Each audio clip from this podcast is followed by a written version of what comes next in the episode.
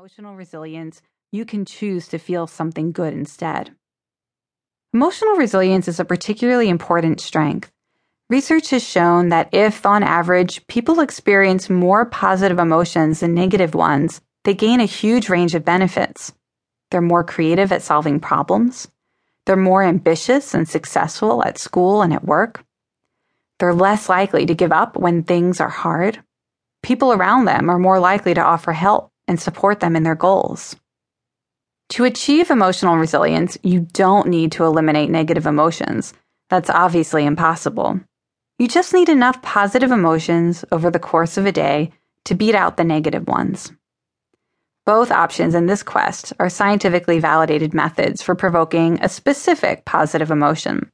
Looking through a window provokes curiosity, the positive emotion that psychologists define as a desire to gratify the mind with new information or objects of interest. Hopefully, you saw something interesting through the window. Meanwhile, researchers have demonstrated that looking at photos or videos of baby animals is all it takes to make virtually anyone feel the emotion of love. Baby animal cuteness brings out our nurturing instinct.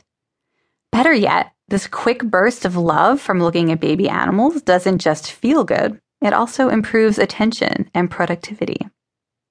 Even if you felt the curiosity or the love for only a few seconds, you just got emotionally stronger. Enjoy it. Let's try one more quest. Quest number four social resilience. Pick one. Shake or hold someone's hand for at least six seconds. Or Send someone you know a quick thank you by text, email, or Facebook message. Go. All done? Awesome.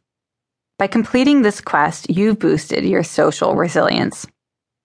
Social resilience is the ability to get support from friends, family members, neighbors, and coworkers.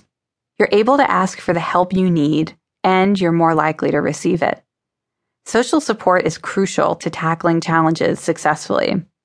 You can try to go it alone, but your odds of success are vastly improved when someone else has your back. There are lots of ways to increase your social resilience. Touch and gratitude are two of the most effective. Studies show that shaking or holding someone's hand for at least six seconds increases the level of the trust hormone, oxytocin, in both of your bloodstreams. Boosted oxytocin levels make you want to help and protect each other.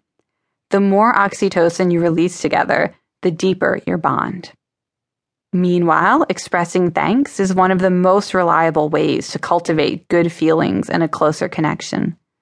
Gratitude is the single most important relationship strengthening emotion because, as researchers explain, it requires us to see how we've been supported and affirmed by other people.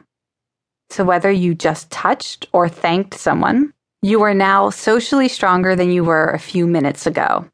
Success. I knew you could do it. You've completed four simple quests and you're already building up life changing skills and abilities. You're discovering that you are, in fact, stronger than you know. You are indeed surrounded by potential allies and you really can become a hero to others just by tapping into your natural resilience. Are you having fun yet? I hope so, because my goal is to make this the most fun audiobook you've ever heard.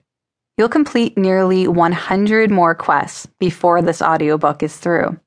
Each one is based on a different scientific breakthrough about what makes you more resilient.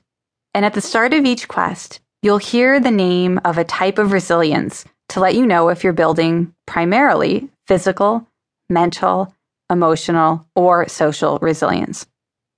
I promise you, these quests will make you feel more confident, more in control, and more optimistic about all your real life challenges.